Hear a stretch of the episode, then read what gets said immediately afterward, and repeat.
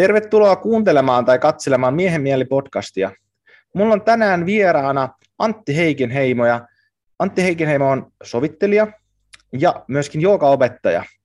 Ja tota, mä oon Antin tavannut Saarijärven joogaopistolla ja muistan ensimmäinen keskustelu Antin kanssa on käyty saunan lauteilla ja sitten mä kysyin Antilla, en ehkä näillä sanoilla, mutta suurin piirtein, että mikä sä oot miehiäs. Ja sitten mä muistan, että Antti sanoi, että silloin, että hei, että mä oon tuolla töissä varatuomarina ja Unicefilla sitten teen tämmöistä vapaaehtoistyötä ja jäin silloin ajattelemaan vaan, että, että kyllä täällä niin joka-opiston saunan lauteilla tapaa kyllä kaiken näköisiä ihmisiä, ihmisiä, että se on kyllä rikkaus, että miten jooga yhdistää erilaisia ihmisiä. Mutta jos mä kysyn uudestaan Antti sulta, että, että mikä sä oot nykyään miehiäs? No mä oon tämmöinen 67-vuotias suomalainen mies valkoinen, hetero, monella on varmaan hyvin etu, etuoikeutettu. Mä olen tehnyt pitkän, pitkän työuran, tosiaan asianajana olin 35 vuotta ja, ja, ja nyt olen sitten ollut, ollut sovittelijana käräjäoikeudessa ja, ja, ja sitten yhteen yksityisiä sovitteluja viimeiset viisi vuotta. Mä olen aviopuoliso, isä ja isoisä ja ollut, ollut monessa mukana. Niin kuin, saanut olla monessa mukana. Että, että monella lailla kiitollinen kaikesta siitä, mitä on saanut ja nähnyt. Tämä esittely on aina vähän haastavaa, koska tämähän on tavallaan, mitä mä tässä kerron, niin se on se meidän ego. Mutta ehkä tämä riittää se ehkä tarkentuu tässä keskustelun kuluessa. Mua ja Antti nyt ensiksi yhdistetään jooga. Ja tota, sit mulla on ajatus tässä podcastin aikana käydä jonkun verran läpi noita, mitä sä puhuit siitä sun työurasta ja asioista, mitä sä oot tehnyt. Mutta keskitytään enemmän siihen joogaan, mutta tota, Antilta löytyy haastattelu tai podcast tai muutamakin tuolta, jotka mä tulen linkkaamaan tähän alle, missä enemmän keskitytään siihen, että mitä, mitä Antti on tehnyt. Mutta tota, mä kuuntelin sen toisen podcastin, missä pari naista haastatteli sua ja siinä tota, ää, puhuttiin uupumuksesta ja sä kuvasit näitä sun että sulla tuli työuupumuksia, ja mä haluaisin, että aloitetaan niistä, koska mun mielestä siitä tulee sitten semmoinen hyvä, hyvä tota, aasinsilta siihen joogaan. Niin, niin voiko sä vähän kertoa, että sä, sä, sä olit niin sanotusti uraputkessa, olit löytänyt itse hyvästä firmasta, pääsit tekemään sitä, mitä sä tykkäsit, mutta sitten jotain tapahtui, niin voiko sä kertoa vähän sitä, sitä ää, tarinan kaarta, että mitä siellä tapahtui? Joo, joo voin, voin kertoa. Tosiaan vuonna 1982 menin tämmöiseen, tämmöiseen suomenruotsalaiseen liikejuridiikkaa tekevään Aleksanterin kadulla Helsingissä olevaan, olevaan yhteen niin kuin tav- tavallaan tämmöistä johtavista asianajotoimistoista. Ja se oli syyskuussa 1982, niin mä vedin aika nopeasti itseni ihan, ihan niin kuin klassiseen burnouttiin niin, että mä olin silloin keväällä 83 aika pitkiä aikoja sairaslomalla ja, ja, tota, ja, ja, ja, ja niin kuin tavallaan mä ajattelen, että se johtui siitä, että tavallaan semmoista epäitsenäisyydestä ja, ja, ja kokemattomuudesta elämän, elä, elämän niin kuin vailla elämänkokemusta ja kyvyttömyydestä asettaa rajat. Et niiden rajojen kanssa mä oon aina, niin kuin omien rajojeni kanssa mä oon varmaan työskennellyt aika paljon. Ja tietysti se työ oli hyvin koukut. Mä sitten niin kuin, mä pääsin niin kuin viisaiden ihmisten ja, ja, ja, ja lääkkeiden avulla niin kuin takaisin sinne, sinne, sinne toimistoon. Ja, ja yksi sellainen viisas, viisas neuvo, jonka mä sain, oli se, että älä lähde pois sieltä ainakaan nyt, että tee siirtoja sitten, kun, sitten kun sä oot taas kunnossa. Ja, ja mä olisin varmaan niin kuin se, että mä tulin sinne takaisin ja, ja, ja kävi hyvä tuuri, että ne yleensä otti mut takaisin, takaisin ja se, että mä niin kuin lähtenyt yrittää jotain muuta, niin, niin, niin, se oli kyllä hyvä, koska mä aina tykkäsin kyllä siitä työstä. Et se oli monella lailla niin kuin koukuttavaa. Pääsin tekemään, mä siitä niin kuin pääsin jaloilleni ja, ja sen kesän 83 jälkeen mä aloin olla aika hyvässä työkunnossa ja, ja siitä se lähti semmoinen niin kuin hyvin nousu, nousujohteinen ura, jossa mä sain niin kuin jatkuvasti isompia ja isompia työtehtäviä. Ja, ja oikeastaan voi sanoa, että minulla oli koko ajan niin kuin haasteita sen, sen tota, niin kuin jaksamisen kanssa. Minulla oli kaksi pientä lasta ja vaimo, vaimo teki väitöskirjaa ja tutkimusta ja siinä oli vain niin kuin yksinkertaisesti liikaa, liikaa tavara, tavaraa, jos näin voisi sanoa. Ja mä olen aina ollut herkkä, herkkä nuk, niin kuin her, nukkuminen, nukkuminen on ollut mulla aina niin kuin haasteellista. Että, ja mä olen ihan, ihan viime aikoina tehnyt esimerkiksi sellaisia havaintoja, että, että kuinka niin kuin tavallaan se päivän aktiviteetti vaikuttaa ihan suoraan siihen seuraavan, seuraavan tota, yön uneen. Ja tietysti siinä kohtaa, kun uni alkaa häiriintyä pahasti, niin, niin nuorikin mies ei, ei se vaan yksinkertaisesti jaksa. Että tota, et sitten niin kun seuraava oikein kunnon burnout mulle tuli, tuli tota vuonna 1996. Mä olin ollut mukana näissä ehkä kaikkein suurimmissa saneraus- ja konkkaprojekteissa.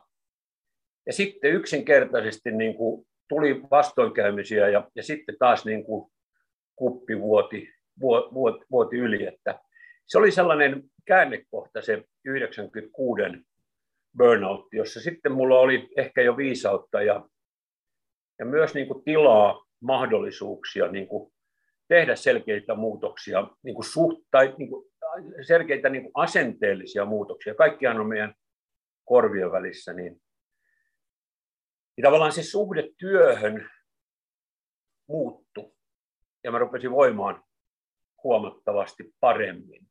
Et siinä niin kuin Lapin keväthangilla 96, niin kuin mä tajusin, että, että, että kuinka paljon on asioita, joilla ei ole työn kanssa mitään merkitystä tai mitään, mitään tekemistä, jotka itse asiassa on niin kuin mulle suurempia intohimoja kuin se työ, joka oli ollut siihen asti ja varmaan sen jälkeenkin niin kuin asia, johon mä olin, olin ja edelleen niin kuin suhtaudun hyvin intohimoisesti. Että, et, et mä ajattelen, että intohimo on lahja. Jos ihminen suhtautuu elämäänsä intohimoisesti, niin, niin se elää niin kuin vahvaa elämää.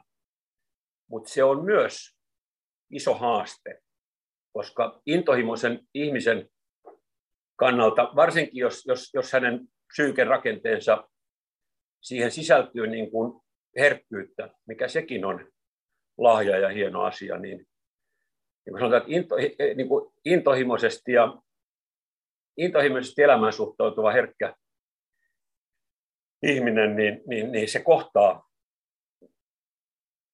jatkuvasti haasteen siinä, siinä niin kuin tavallaan jaksamisessa tai voisiko se sanoa niin kuin omassa hyvinvoinnissaan. Että tämmöisten asioiden kanssa mä oon oikeastaan koko tämän mun työurani, työurani tota, ajan, voisi sanoa, että olen kasvanut. Miten sitten, miten tässä aikajanalla, missä kohtaa sulla se jooga tuli sitten kuvioihin?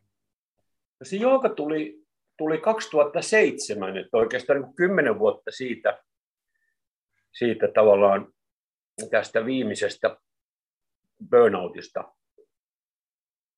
Ja mä olin aloittanut, siis mä olin silloin 53-vuotias.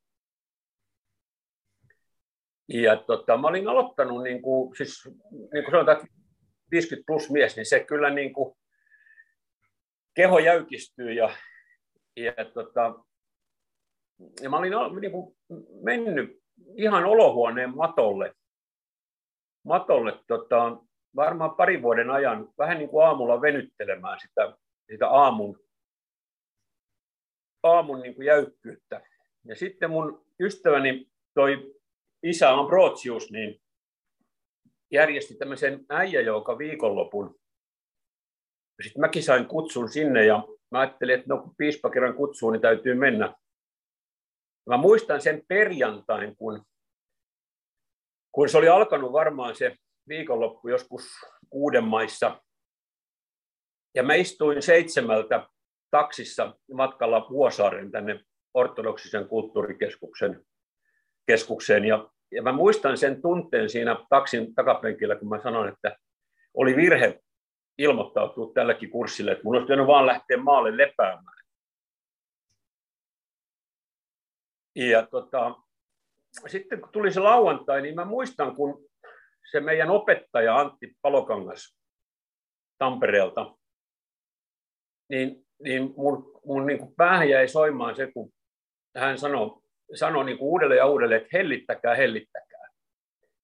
Ja siinä mä sain sitten sellaisen aika vahvan niin kuin oivalluksen tai siis hyvin niin kuin vahvan elämyksen ja ajatuksen siitä, että ehkä munkin olisi aika ruveta hellittämään.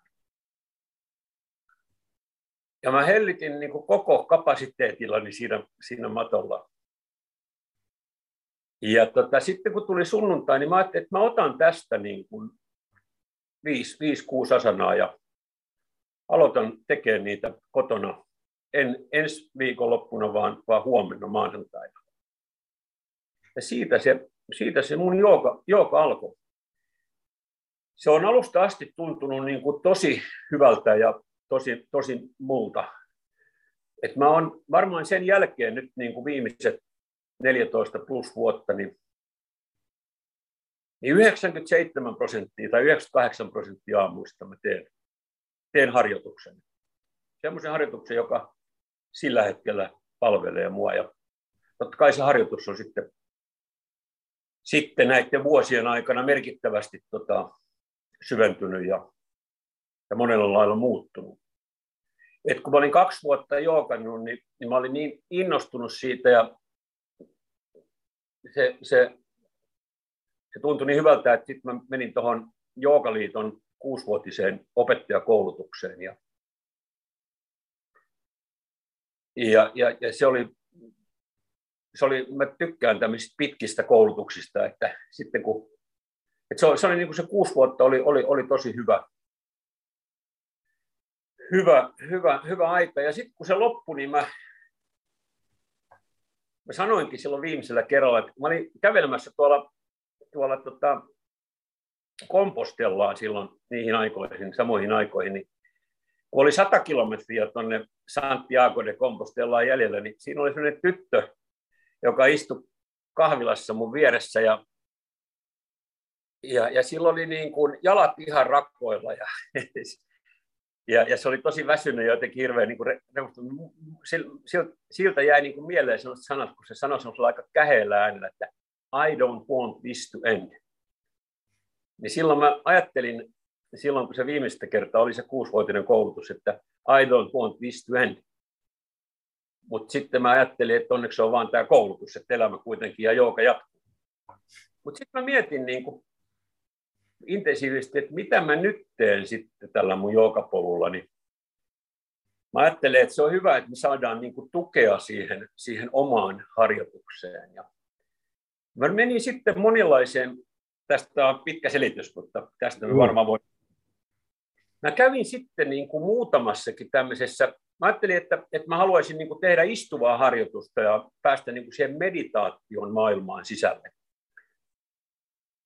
ja sitten mä niin hakeuduin muutaman buddhalaisen Rinpochen kursseille ja, ja, ja, ja, ja ne tuntui ihan hyvältä, mutta jotenkin mä olin siinä joogan maailmassa jo aika syvällä, että sitten yhtenä päivänä mun, vie, mun e-mailiin, sähköpostiin tuli, tuli tämmöinen ilmoitus tämmöisestä intialaisesta Kaivada Haman Jooga-instituutissa ensimmäistä kertaa järjestettävästä tota, kolmivuotisesta pranajama-opettajakoulutuksesta. Ja mulla on sellainen mielikuva, että ekan kerran kun mä näin sen, niin mä niin nopeasti diliittasin sen veke, mutta sitten se tuli uudestaan mulle ja silloin mä katsoin sen, että mikähän tämä on. kun mä perehdyin siihen, niin mä ajattelin, että toi voisi olla mulle just niin kuin hyvä. Ja mä sitä muutaman kuukauden siinä kelasin ja sitten mä laitoin hakemuksen sinne. Sinne. Ja sitten niin kuin kaksi vuotta siitä, kun tämä Joukaliiton opettajakoulutus loppui, niin, niin mä aloitin, aloitin sitten siellä Intiassa Lonavalassa tässä Kaivada Haman Jooga-instituutissa tai ashramissa tämmöisen kolmivuotisen pranajama-opettajakoulutuksen. Ja mä kävin siellä 12 kertaa ja otin sitten nämä harjoitukset niin kuin omaan, omaan aamuohjelmaan. Se oli, aika, se oli aika intensiivinen ja haasteellinen koulutus, että, että mä, ihmet, mä olin tosi outo tyyppi siellä. Ne muut oli tämmöisiä erilaisista Pariisista tai Viinistä tai Glasgowsta tai Tukholmasta, siis joogastudioiden omistajia, tämmöisiä niin pitkäaikaisia astangajookeja. Ja siinä, siellähän mä sitten olin niin kuin aloittelemassa tätä mun pranajama praktiikkaani. Mutta se oli tosi antoisa ja se muutti mua paljon. Siitä oli se, se on nyt kaksi vuotta sitten, kun se loppui. Et mä oon taas tässä mun joogamaailmassa niin kuin siinä tilassa, että mä mietin, että mitä tulee seuraavaksi. Mutta, mutta harjoitus tuntuu aika hyvältä. Ja mun harjoitus on nykyään semmoinen, että, että sulle yksi kolmasosa. Mä itse asiassa luin tuosta Krishnamacharin, siis tuon A.G. Mohanin kirjasta, joka A.G. Mohan oli Krishnamacharin oppilas. Taitaa olla niitä ainoita vielä elossa olevia oppilaita. Hän kirjoitti kirjan opettajastaan Krishnamacharista, ja, jonka nimi on uh, Krishnamachari, His Life and Teachings. Niin siitä mä luin, luin että, että Krishnamacharin harjoitus, tai hän, hän suosittelee sitä, että, että harjoituksessa niin kuin kaksi, siis yli 60 niin harjoitus olisi sellainen, että siinä olisi yksi kolmasosa asanaa ja kaksi kolmasosaa sitten istuvaa harjoitusta, pranajamaa ja ehkä meditaatio vielä sitten sen päälle niin mä en tiedä, johtuuko se siitä vai, vai, vai, vai siitä vaan, että se sopii mulle aika hyvin. Että mun nykyinen harjoitus on se, että mä teen 20 minuuttia asanaa, aloitan ihan klassi, pienellä virittäytymisellä ja sitten, sitten aurinkotervehdystä ja sitten vähän lisää eteenpäin tajutuksia ja sitten mä aloitan istumisen ja siinä pranajamaa, ja, joka sitten muuttuu, muuttuu meditaatioksi.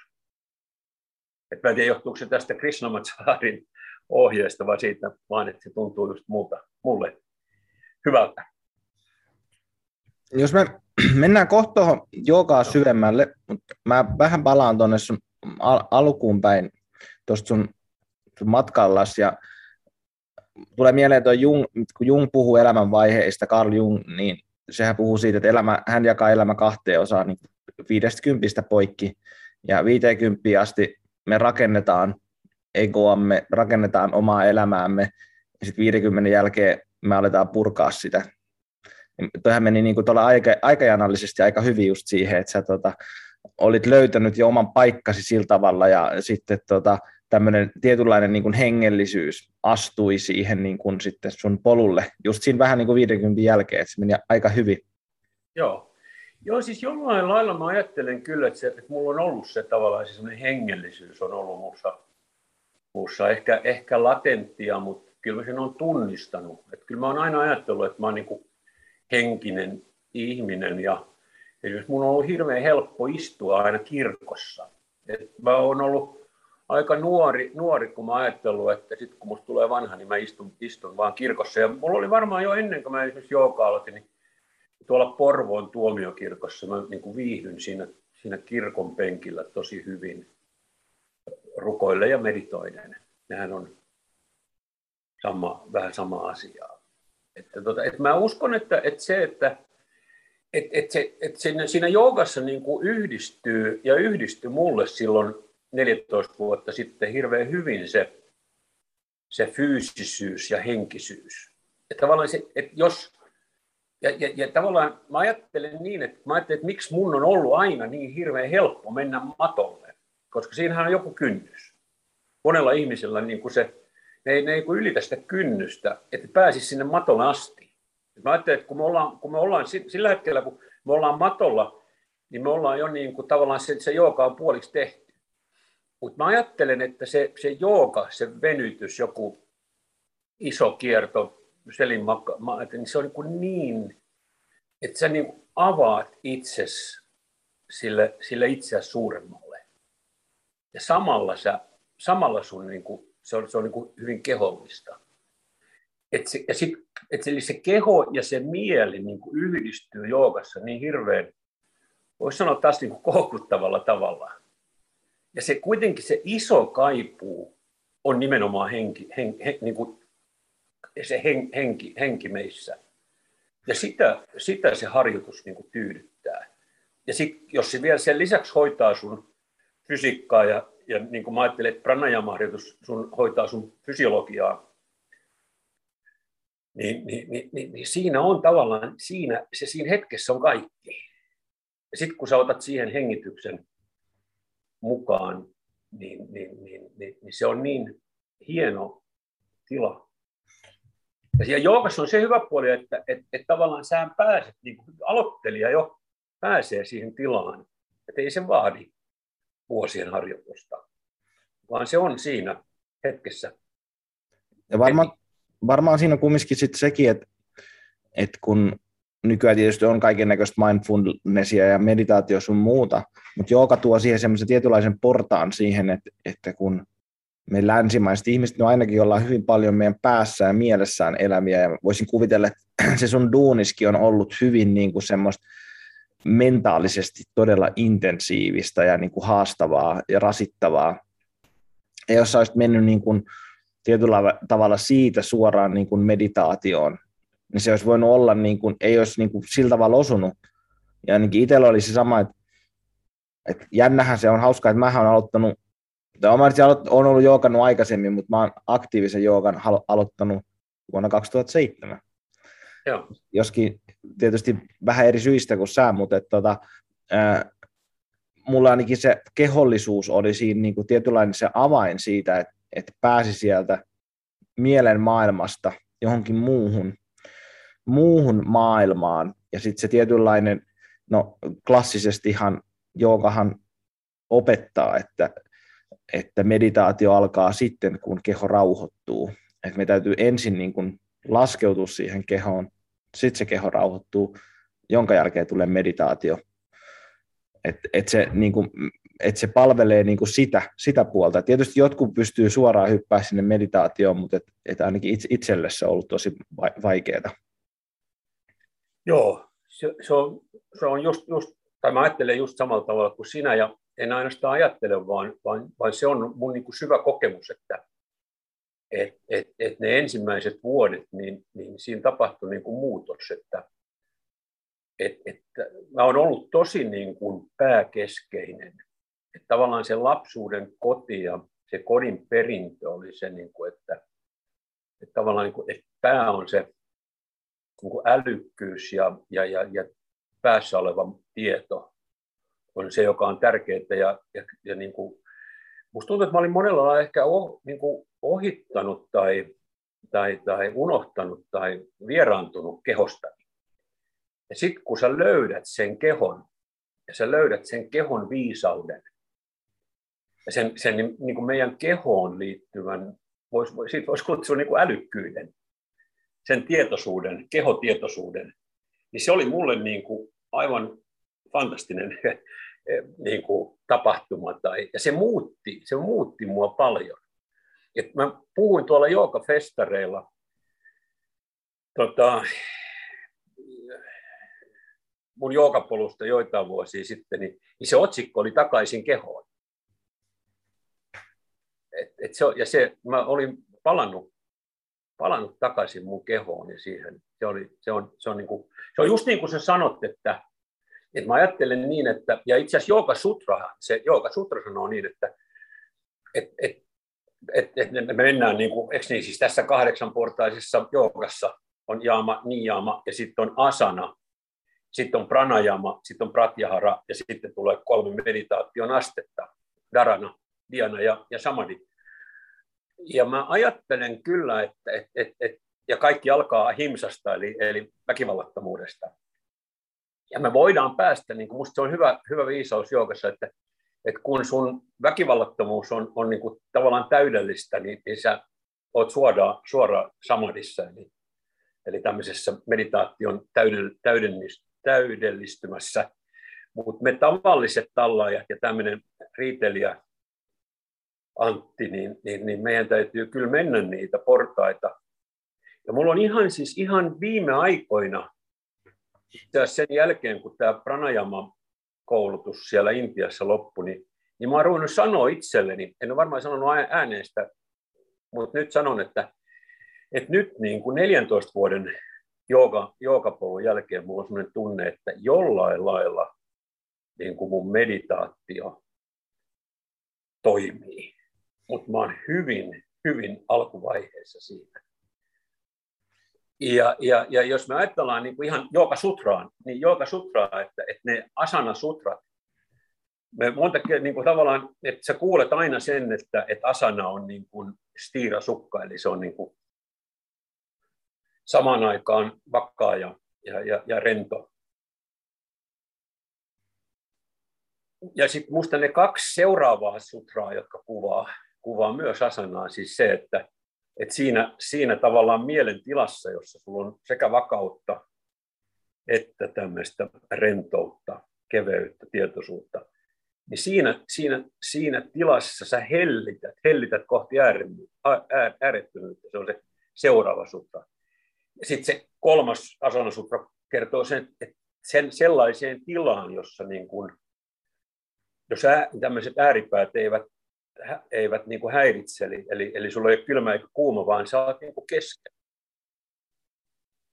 Ja, ja tavallaan se, sehän on sellainen niin kuin syvä rauhan tila jo, johon me asemassa mennään. Mutta että hyvin harvoin musta niin kuin ihmiset puhuu siitä, että ei se kuitenkaan vielä kuvaa mitenkään meidän mieltä.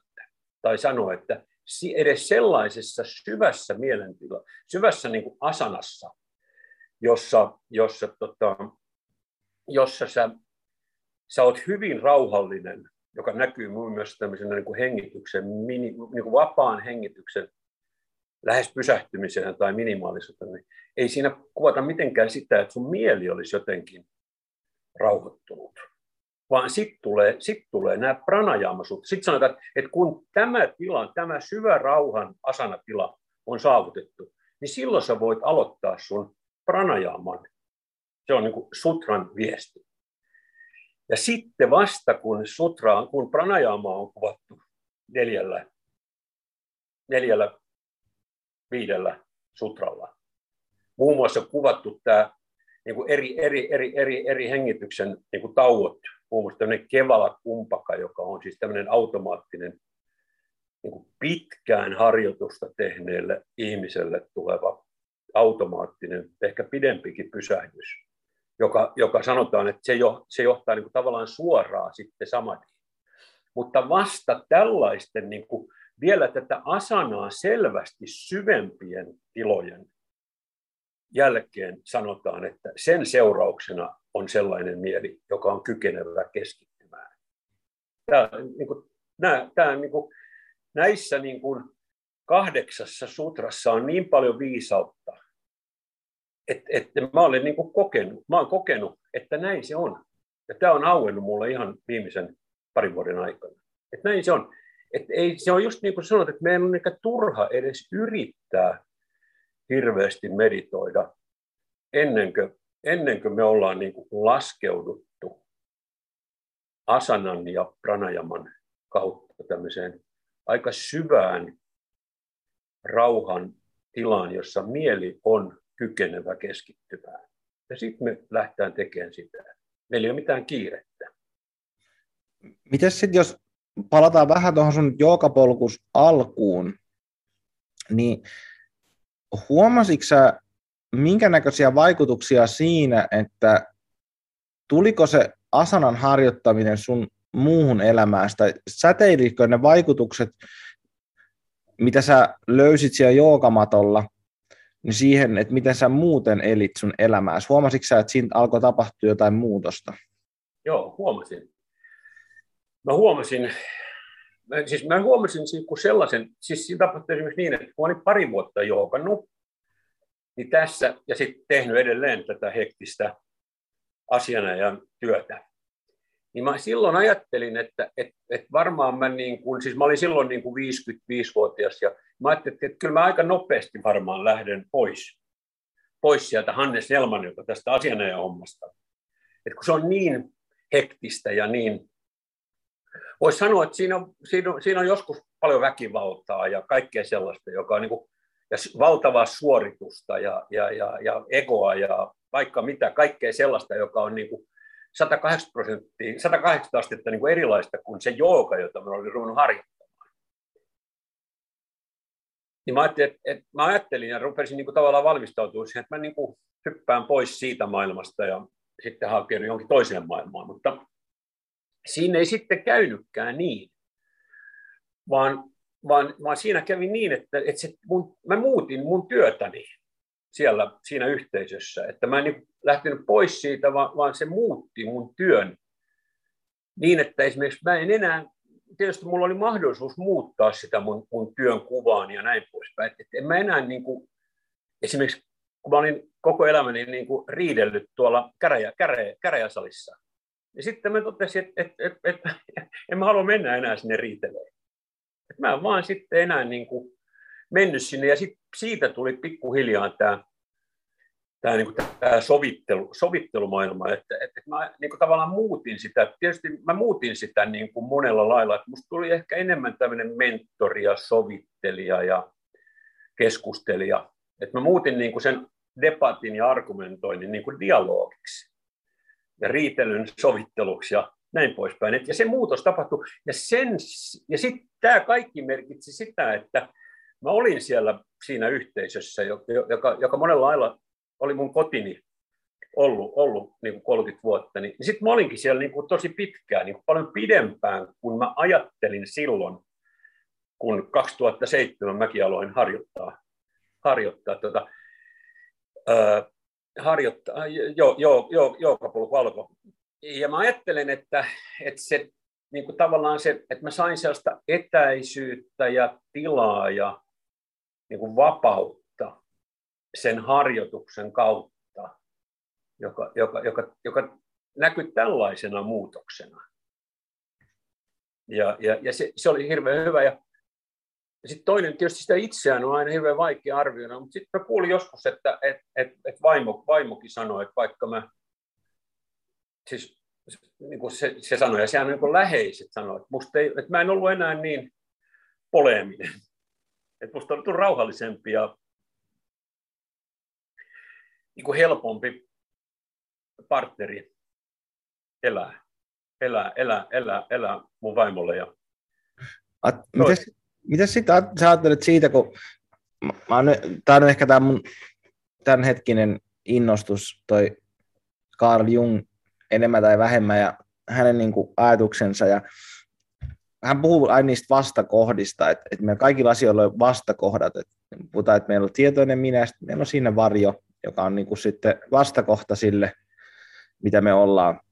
Ja musta jotenkin kuulostaa niin, niin kuin hienolta, kun puhutaan, siinä puhutaan niin kuin niistä vastakohtien integraatioista, joka on sitä niin kuin kypsymistä, individuaatiota. Just toi just, että kun sä meet tosi äärimmäiseen niin kuin tilaan niin kuin no, riitelemään, jos sun täytyy niin kuin puristaa tietty niin kuin luonteen piirre susta äärimmilleen, niin sitten se mä ainakin itsellä kuulostaa siltä, että se on antanut myöskin sulle enemmän sit tilaa mennä siihen toiseen suuntaan, joka on niin kuin periaatteessa, koska sulla on se kontrasti siihen, niin että et verrattuna niin itteen, niin kuin, mä päädyin tosi nuorena sinne joogaamaan jo ja kaiken näköisen hengillisyyden äärelle monesta eri syystä sitten. Ja sit, et se, mikä se vaikutus mulle siinä on se, että et mä oon periaatteessa kasvanut siitä ulos, että et, et mun on tarvinnut enemmän niin kuin siirtää mun energiaa niin kuin siihen, että, että mä käytän ää, aikaa ja vaivaa esimerkiksi mun bisneksen kasvattamiseen tai mun niin kuin duunin tekemiseen, koska se mun lähtökohta oli se, että mä menen semmoisessa meditatiivisessa rauhallisuudessa ja mitään tekemättömyydessä bisnesmaailmaan, niin sitten se, että oh, no ei se nyt toiminutkaan sillä että mä vaan niin kuin meditoin ja odotan, että asiakkaat tulee mun ovesta sisään, vaan sen, että, että, sit, että mun, mun persoonani, egoni vaati kasvua siihen suuntaan, ja sit, et se on niinku ollut periaatteessa tärkeämpää, mutta se johtuu myöskin tietysti mun iästä, että mä en niinku eri aikaan on koskettanut sitä samaa asiaa kuin sä. Hmm, se on just näin. Se on just näin, että, että tota, tavallaan niin kuin se jooga tuli, tuli mun elämään tosiaan sellaisessa elämänvaiheessa, jossa, jossa tosiaan niin kuin mulla oli mahdollisuus aloittaa hellittäminen. Et, et, näin. Mutta se on just näin. Mutta varmaan se, eihän mä, eihän mä niinku, tosiaan, että et mä oon edelleen aika aktiivinen, aktiivinen tota, työelämässä. Ja tuossa kun sä sanoit, että et Jung, Jung jakaa niinku kahteen osaan, osaan elämä, niin mon, mon, jo, joku, jossain viisaustraditiossa, itse asiassa tässä Krishnamacharin kir, tässä tota, suku, sukukirjassa, niin, niin, niin siinä, siinäkin taidetaan jakaa, että, että sulla on niin nuoruus, keski-ikä, sitten sulla on, on, on vanhuus, ehkä kolmeen asiaan, mutta nämä on kaikki tämmöisiä määrittelykysymyksiä, mutta jos, jos, jos tota, näin, jos, jos, jos, jos se, sitä kolmijakoa noudattaa, niin niin monella lailla mä olen vielä tässä, tässä keski, keskivaiheessa, kun niin kuin, mun on ehkä vaikea jättää sitä työelämää. Se on ollut mulle niin iso rooli ja, ja, ja edelleen on. Ja, ja, ja tässä so, niin kuin tavallaan sovittelijana mä on aloittanut, aloittanut niin kuin 60 plussana tekemään sitä. Ja kyllä siinä on vielä paljon, paljon myös varmaan, varmaan ekoa, ekoa jäljellä, mutta, mutta mä sain sen idean. Ja se on just, ehkä jooga, mä en tiedä, kun mä en ole elänyt sitä vaihetta, mutta että, että kyllä se, ne joogan eväät ehkä auttaa myös siinä, siinä, kun rakentaa vaikka praktiikkaa. En tiedä, sä, sä olet siinä parempi asiantuntija kuin minä.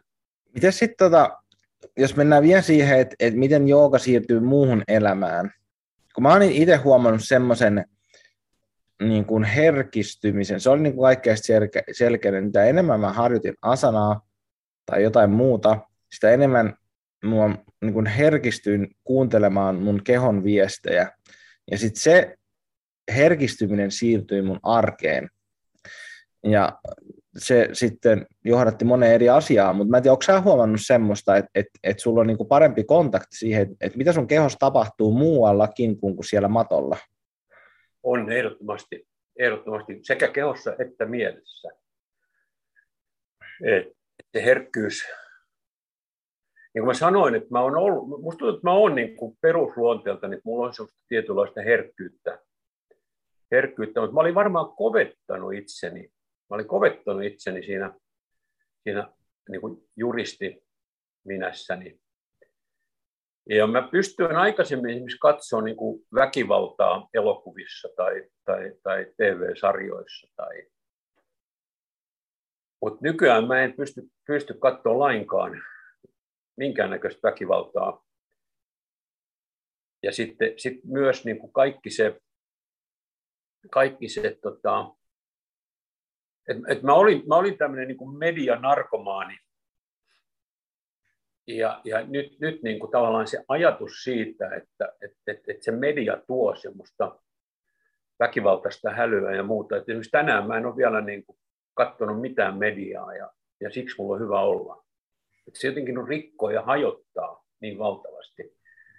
Sitten kun mä totta kai sitä niin kuin tavallaan, mä ajattelin, että mä joudun seuraamaan sitä, mitä, mitä, mitä maailmassa tapahtuu koska muuten mä niin kuin jossain sovittelukontekstissa kontekstissa esimerkiksi, niin mun täytyy ymmärtää vähän sitä, mitä tapahtuu, mutta, mutta se ei ole enää, se ei ole enää, tota, se on yksi selkeä muutos, että, että mä niin kuin odotin, odotin sitä, että milloin lehti tippuu tota postiluukusta tai, tai maalla, että milloin, milloin mä voin hakea lehden niin aamuyöllä postilaatikosta.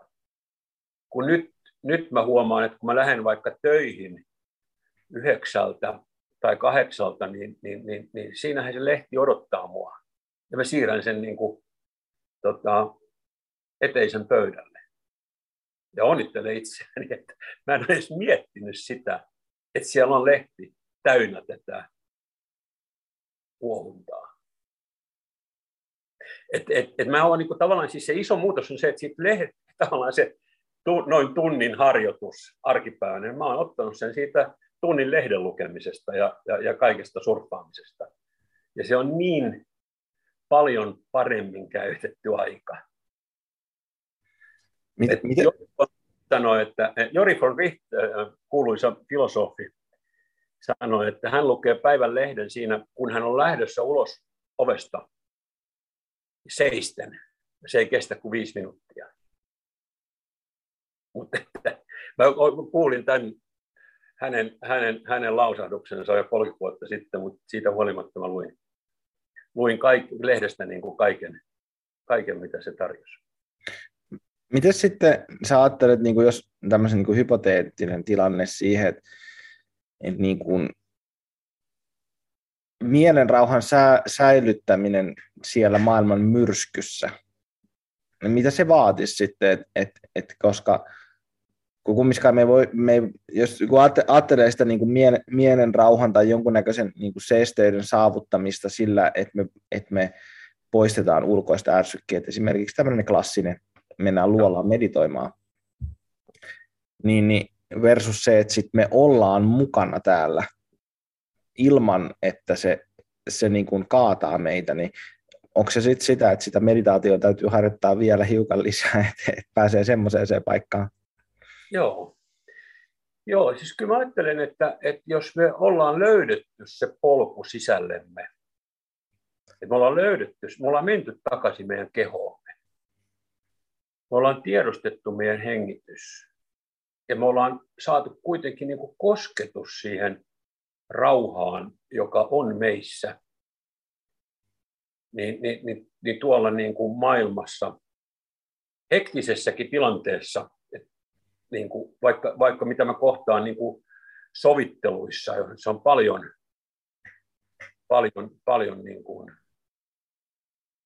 aggressiota monta kertaa ja muuta vastaavaa, niin, niin, niin, niin silloin niin kuin menemällä sisälle, niin ehkä hengityksen tiedostamisen kautta, ja, niin, niin, niin sä löydät sen rauhan siinä hyvinkin niin kuin polemisessa hetkessä. Ja, ja, ja, ja, esimerkiksi mä ajattelen, että niin kuin sovittelijana siinä niin kuin ihan olemalla rauhallisena, niin kuin kääntämällä, ei aistit ihan, ei ihan niin kuin pratjaamaan aistit, mutta niin kuin kääntämällä mieli ja tietoisuus semmoiseen rauhalliseen hengitykseen ja, ja, ja siihen sisältä löytyneeseen rauhaan, niin, niin se säteilee siihen koko ympäristöön ja se keskustelu voi jatkua jollain järkevällä tavalla.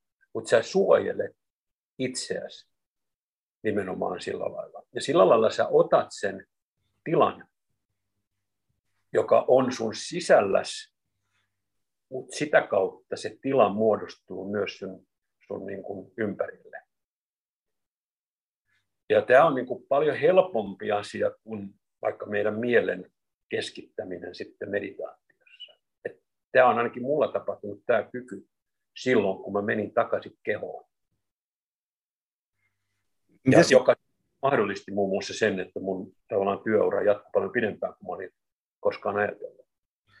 Mitä sä ajattelet sit siitä, että, että nyt kun sulla on, no sulla on ollut lapsia ja no ehkä sitten varmaan enemmän sun lapsen lastes aikana nyt, kun ö, olet aloittanut joogaamisen sitten vasta silloin ja siitä, että kun puhutaan, että tullaan kehoon, ja sä kuvasit sitä, että, että se oli sun niin kuin lapsuuden maisemaa, oli sitä, että arvostettiin sitä älyä korkealle, niin mitä sä näet, että onko siinä niin kuin mahdollista semmoista, että, että, että me ei koskaan lähdettäisi sieltä kehosta sillä tavalla, koska mä, ainakin mun kokemus on niin kuin pienistä lapsista, niin ne on tosi autenttisesti siellä omassa kehossaan jo valmiiksi.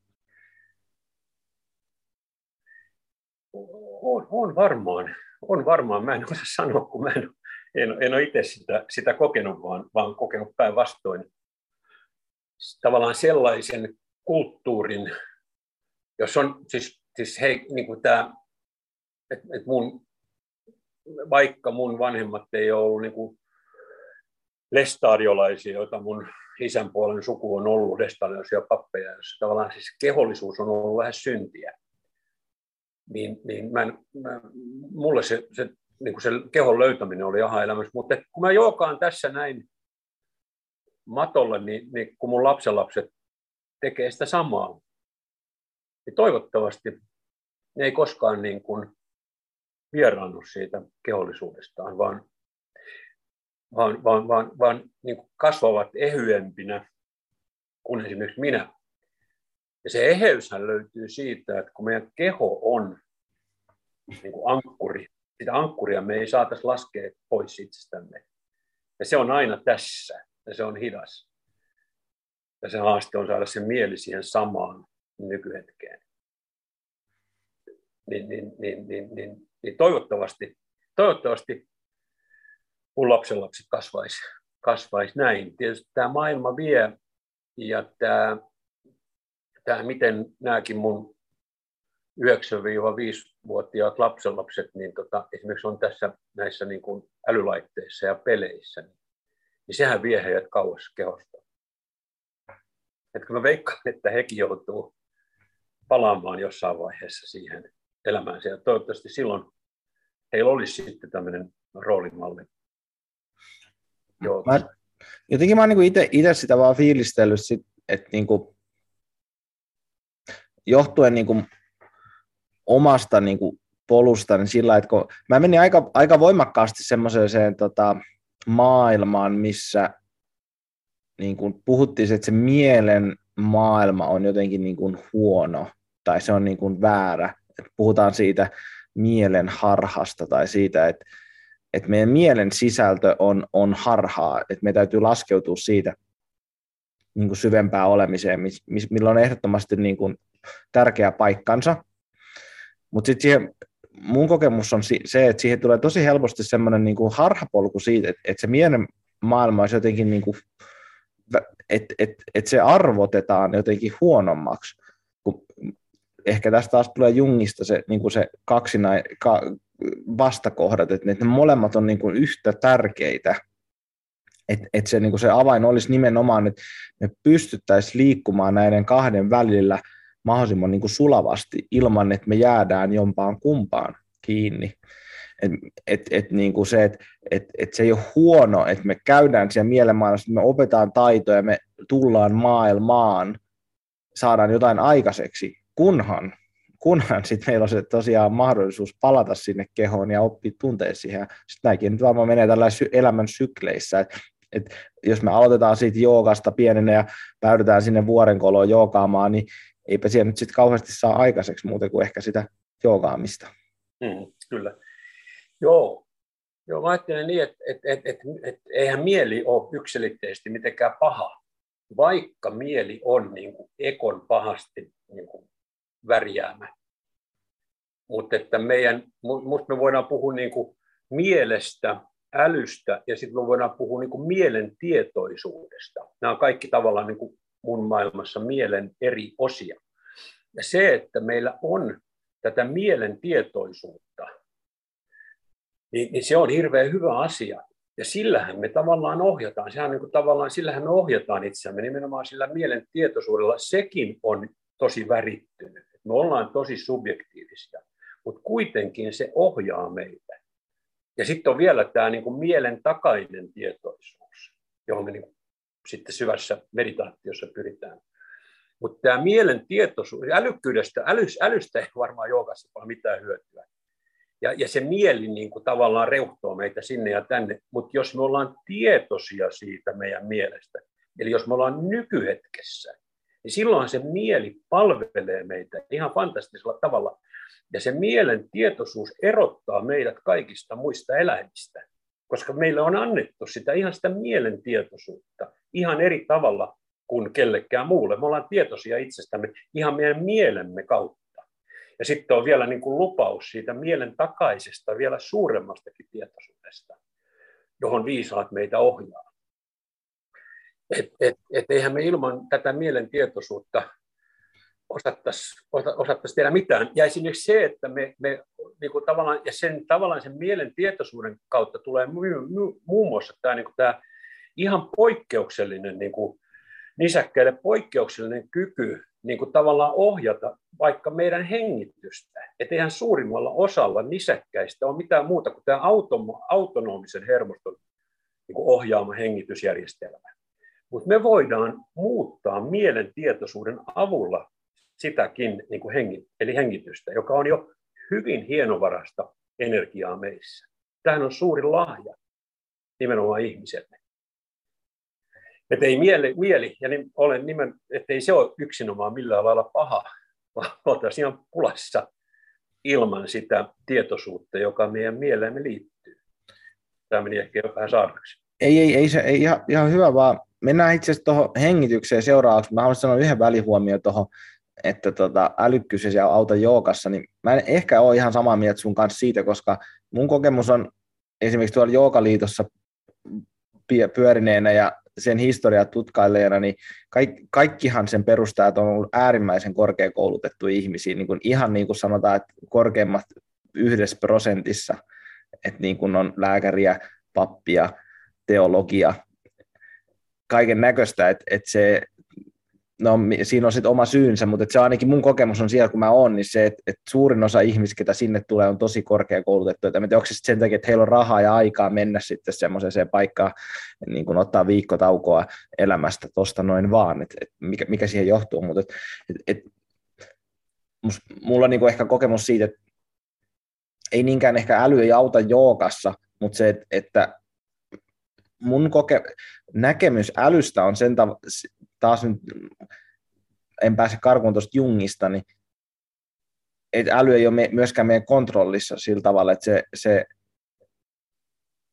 älyn sivutuotteena on semmoinen jatkuva uuden etsiminen, että se äly hakee niin kuin uutta ärsykettä, että sä haet jostain uudesta paikasta jotain uutta, mikä toisi jotain, jotain niin kuin lisää ja se niin kuin tietyllä tavalla ohjaa meitä myöskin niinkään, että, että, että me ei ohjata meidän omia mielenkiinnon kohteitamme, vaan se, että meidän mielenkiinnon kohteet ohjaa meitä, jos sulla on aivoissa vähän, sanotaan, parempi prosessori, niin sitten se mm. niinku hake, että se ha, vie sut sinne joogaamaan, niinku, että et hei sun on pakko mennä tänne näin.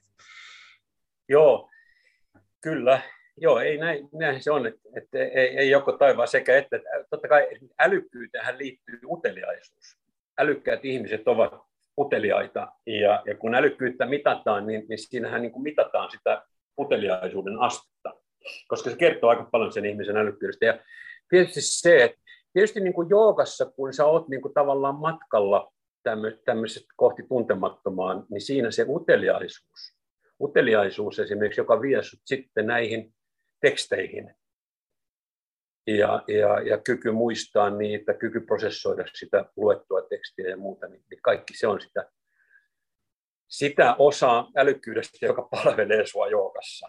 No, ehkä Mut mä kysyn siitä, niin, jos mä sanon kysy... vielä, siihen liittyy ansa, se, että me ei voida analysoida, niin me ei, me ei päästä niin kuin äly, älyllisellä analyysillä eteenpäin, vaan, vaan päinvastoin se, se saattaa olla niin kuin ansa, joka estää meitä et, niin kuin etenemästä siinä, siinä joukan polulla. Sä kuuntelit tota, sen podcastin, missä mä olin tota, ton Mäntyniemen Antin kanssa, joka pitkä, pitkän linja, tai oli pitkän linjan zen buddhisti. Ja me keskusteltiin hänen kanssaan siitä aiheesta, että mikä on sen, niin kuin sen häne, häne, hänellä nyt ei ollut joogaharjoitus, hänellä oli meditaatioharjoitus, että sen meditaatioharjoituksen vaikutus ja mikä oli sen, että kun hän avasi sen maailman ja niiden kaikkien kirjallisuuden ja opetusten vaikutus siinä niin kuin ekon muuntumisprosessissa, mitä hänelläkin alkoi tapahtua, mitä säkin selkeästi kuvaat, että sulla on alkanut tapahtua jonkunnäköistä kypsymistä. Ja, niin, ja säkin oot luultavasti sit niinku sukeltanut näihin kaiken näköisiin, niinku, sä niin vaivattomasti lainaat sutra, sutratekstejäkin tässä, niin se kertoo siitä, että sä oot, sä oot myöskin siihen niin kuin maailmaan sukeltanut hyvin syvälle. Niin mitä sä, mitä sä ajattelet siitä, että, että Antin niin kuin näkökulmasta, ei kunhan, oliko, menee, Sami, Sami menee sekaisin, Samin näkökulmasta siitä, että niiden ne tekstit ja opetukset saattoi olla jopa vielä enemmän vaikuttavia kuin se itse harjoitus. Joo, kyllä. Joo, mä sain hyvin kiinni siitä ajatuksesta, joka, joka mun mielestä välittyi häneltä tai jäi mun mieleeni siitä, että kun me luetaan tekstejä ja niin kuin tavallaan, että et, et niiden tekstien ja ehkä myös niin kuin harjoituksen kautta me tavallaan ruvetaan kuvittelemaan, että me jotenkin edistytään, että me ollaan niin kuin, että me rakennetaan tavallaan semmoinen kuvitelma, joka ei olekaan totta, vaan se on ekon värjäämä niin kuin tahtotila. Mutta todellisuus ei olekaan sellainen. Se oli yksi, yksi mitä hän, hän, hän, hän toi. Ja näin helposti voi tapahtua. Sä rupeat kuvittelemaan, että sä oot jossain, vaikka sanotaan, että, että sä voit kuvitella, ja musta sitä varmaan, ja mäkin, että, että, että, mä niin kuin, että kuinka pitkällä mä oon jossain polulla. Ja mä kuvittelen, että mä oon paljon pidemmällä kuin mä todellisuudessa olen.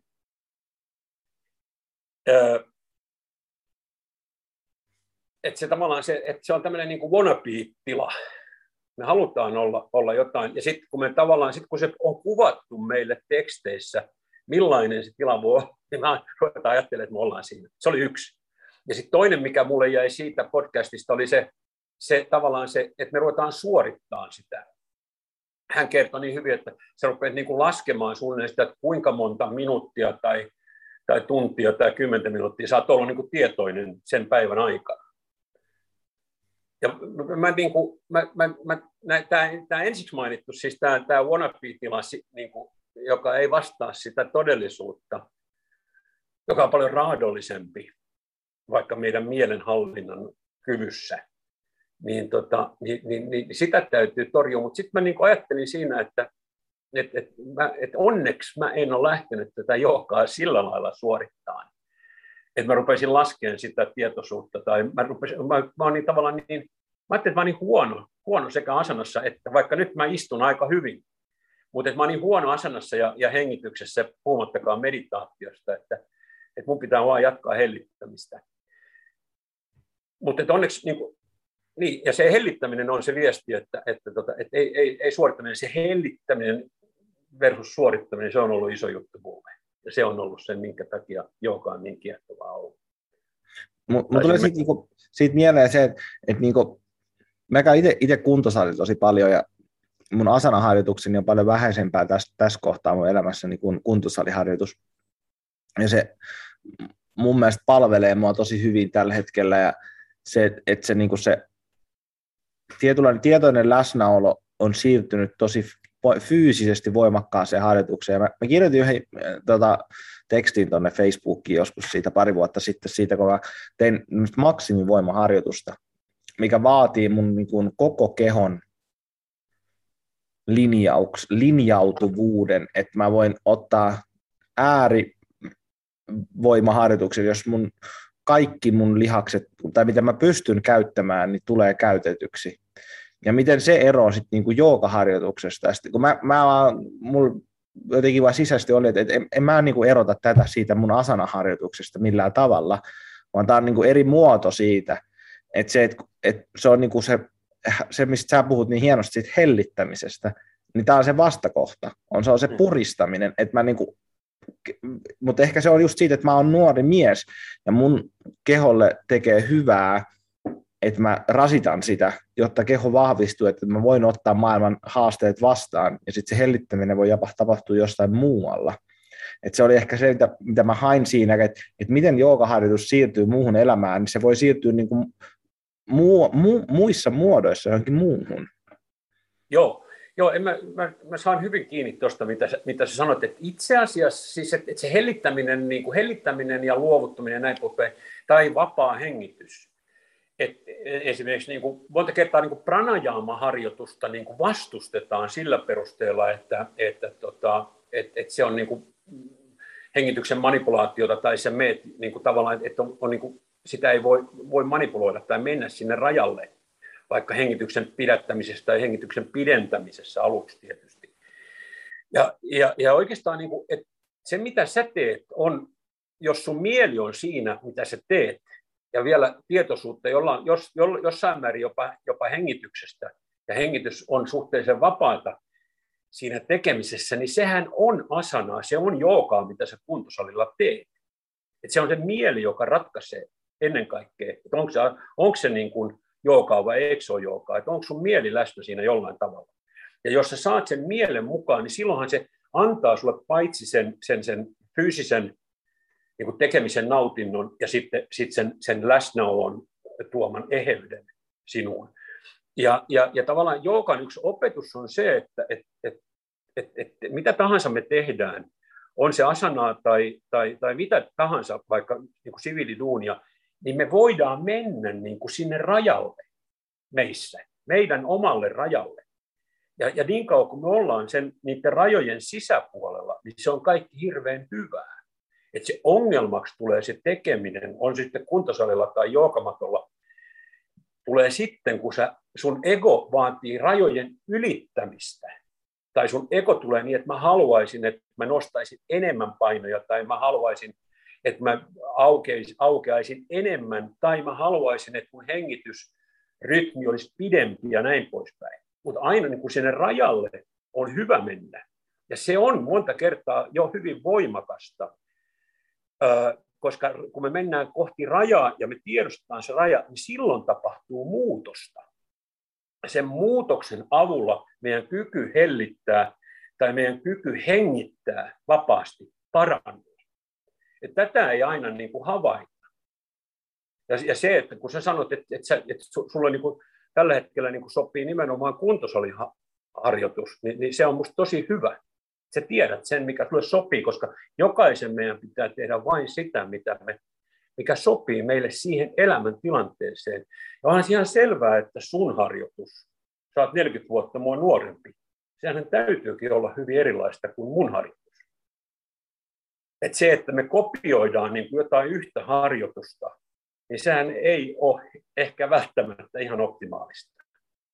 Se, se onkin varmaan tämä niin kuin länsimaisen jooga yksi isoimmista ongelmista on se, että, että klassisesti jooga on opetettu yhdelle henkilölle hmm. tietyssä paikassa, ajassa ja iässä, ja se on muuttunut se harjoitus siinä, kun ollaan tehty, ja nykyään sitten se on, että meillä on jooga tunti, mihin me mennään ja tehdään niin kuin jotain, jotain niin kuin yleistä, ja jos nyt ihan nopeasti kur, kurkataan tuonne Jookaliiton puolelle, miksi mä itse asiassa en, en ole siellä ollut niin kuin moneen vuoteen, niin just ja tämä niin kuin, ainakin jossain, jossain ilmaisin sitä, että, että ei niin kuin palvele nuoren ihmisen niin kuin kiinnostuksen kohteita. Tämä, että täällä on aika vanha tämä keski-ikä, mutta että ehkä se on sitten, että se harjoitustyyli, se äh, hellittämisen painottaminen, rauhoittuminen, hidastaminen palvelee sitä tiettyä ikää, kun taas sitten Suomessa tulee siinä sateella kaiken näköisiä niin kuin nuorten jooga koulutuksia ja paikkoja, mitkä vetää ihan hirveästi porukkaa sisäänsä, koska ne on paljon dynaamisimpia, aktiivisempia, niissä on niin kuin, sanotaan sitä eloa, energiaa ja myöskin sitä niin kuin, sanotaan, että ehkä vähän enemmän sinne rajalle, että et mä niin kuin ymmärrän, kun sä puhut siitä, että siitä, että, että siinä on tietynlaista ansasta, jos me halutaan, että meillä on enemmän kuin se, että mitä meillä siinä hetkessä on, mutta sitten taas musta tuntuu, että se kuuluu nuorelle ihmiselle osaksi siihen luonteeseen, että me painetaan vähän sen rajan yli, jotta jotain olisi enemmän. Et sit se on tietysti se, että jos se menee liikaa, niin se on se ongelma. Et se, et, et, et siinä on se mielenlaatu on se, että, että kasvatetaan, rakennetaan jotain uutta. Niin kuin taas nyt sitten palatakseni Jungiin, 50 vuotta elämästä me rakennetaan jotain. Puu, puu kasvaa kohti aurinkoa halutessaan johonkin suuntaan ja 50 seura- vuotta seuraavaksi me opetaan päästä irti sitä, missä me ollaan tultu ja lopuksi palataan takaisin maahan.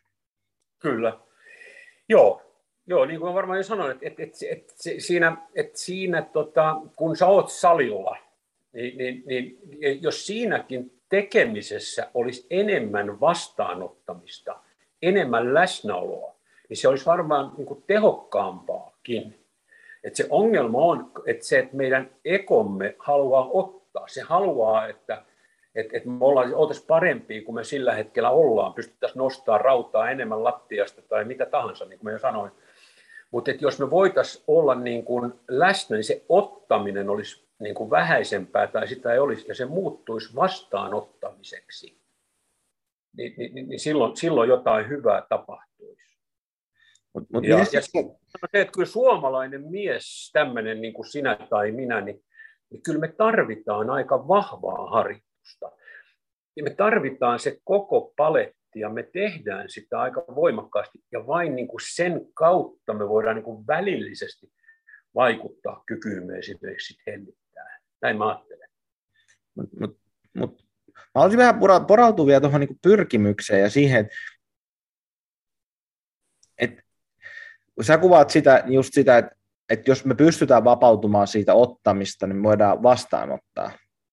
Mutta silti kumminkin meillä on, täytyyhän meillä olla jonkunnäköinen pyrkimys johonkin, jotta me mennään johonkin suuntaan, että meillä on joku suunta, et onhan sullakin joku pyrkimys, joku syy, miksi sä palaat sinne matolle uudestaan ja uudestaan, että et sä palaisit sinne, ellei sulla olisi jotain, niin kuin, että sä saat siitä jotain, että, että sulla on niin kuin askelia johonkin suuntaan. Joo, Joo, siis kun mä ihan niin kuin ajattelen itseäni, niin mulla on sitä pyrkimystä ollut elämässä aina ihan riittävästi. Ja on edelleen. Ja tiettyyn pisteeseen saakka se on tosi tarpeellista. Mutta mulla on ollut sitä vähän liikaa. Mm. Se on, on niin kuin hyvä siitä vähän vähentää, että ei niin kuin hankkia sitä lisää. Mutta jollekin toiselle voi olla, että se pyrkimys on se, mitä hän tarvii. Ja silloin esimerkiksi niin kuin ne, ne, ne, joka, joka saattaa hyvin tarjota siihenkin niin kuin menetelmät. Ja, ja et ei se niin kuin, joskus niin kuin, et ei nämä ole, niin kuin, nämä ei ole mun mielestä vastakkaisia, vaan, vaan se on niin kuin, tavallaan se, me mennään mun mielestä niin kuin niihin mielenlaatuihin, että jos, taas, jos mä taas niin kuin otan Joogasutraa, että kun siellä on niin kuin kolme mielenlaatua munaa, että siellä on niin kuin tämä rajastinen, tämmöinen rauhaton mieli, joka on niin kuin nykyaikaisen yhteiskunnan ja, ja meidän kaikkien niin kuin se, että me niin kuin hajat, meidän mieli on niin kuin hyvin rauhaton, rajastinen. Tai sitten siellä on tamastinen, joka on tämmöinen raskas, vähän depressiivinen, synkkä. Ja sitten siellä on tämä satvinen, joka on sitten valoisa, kevyt, tasapaino niin tavallaan me tarvitaan sitä satvista mieltä sekä meidän pyrkimyksissä, niin kuin tekemisessä, etsittäessä, hellittämisessä. Ja jos me niin kuin joogassa, joogassa, on se sitten niin kuin salilla tapahtuvaa joogaa tai, tai, tai täällä landella yksin tehtävää, tehtävää joogaa, joka mun joogakin, kun mä teen niin kuin esimerkiksi noita, noita aurinkoterveydyksiä on edelleen aika fyysistäkin. Niin, niin se on oikeastaan ihan saman tekevää, kuinka fyysistä se tekeminen on, jos se olisi satvista. Eli me palataan taas meidän mieleen, että meidän mielen laatu ratkaisee monella lailla sen, että, mikä on hyvää. Että onko, se, onko se hyvää vai ei. Että toisen saliharjoitus on hyvää sen takia, että hänen mielensä on satvinen, se on keskittynyt, kevyt, valoisa ja toisen mieli on hyvin rajastinen ja, tai tamastinen. Ja sitten se vetää sitä niin kuin, niin kuin hirveän suorituksen kautta ja täysin niin kuin vailla tietoisuutta, niin se ei ole hyvä. Se voi toimia vielä niin kuin asanassa, mutta sitten kun me mennään niin kuin tavallaan hienovaraisempaan harjoitukseen, vaikka jo pranajamaan, niin sitä ei edes pitäisi tehdä. Ja mä sanon nyt painosanalla tehdä, koska sekin on tekemistä. Sehän on tekemistä, mutta siinä täytyy olla sellaista satvisuutta ja hellittämistä ja vastaanottamista siinä tekemisen laadussa, jotta se ei johda huonoon, vaan että se johtaisi hyvään. Et se, mitä me tehdään, on oikeastaan, tai niin kuin, ei ole niin tärkeää, on se sitten niin kuin matolla tai maton ulkopuolella, vaan se, missä tilassa me tehdään sitä. Se on tärkeää. Eli... Ihan meidän hyvinvoinnin ja, ja, ja niin kuin eteenpäin menemisen ja, ja, ja ihan meidän terveyden kannalta.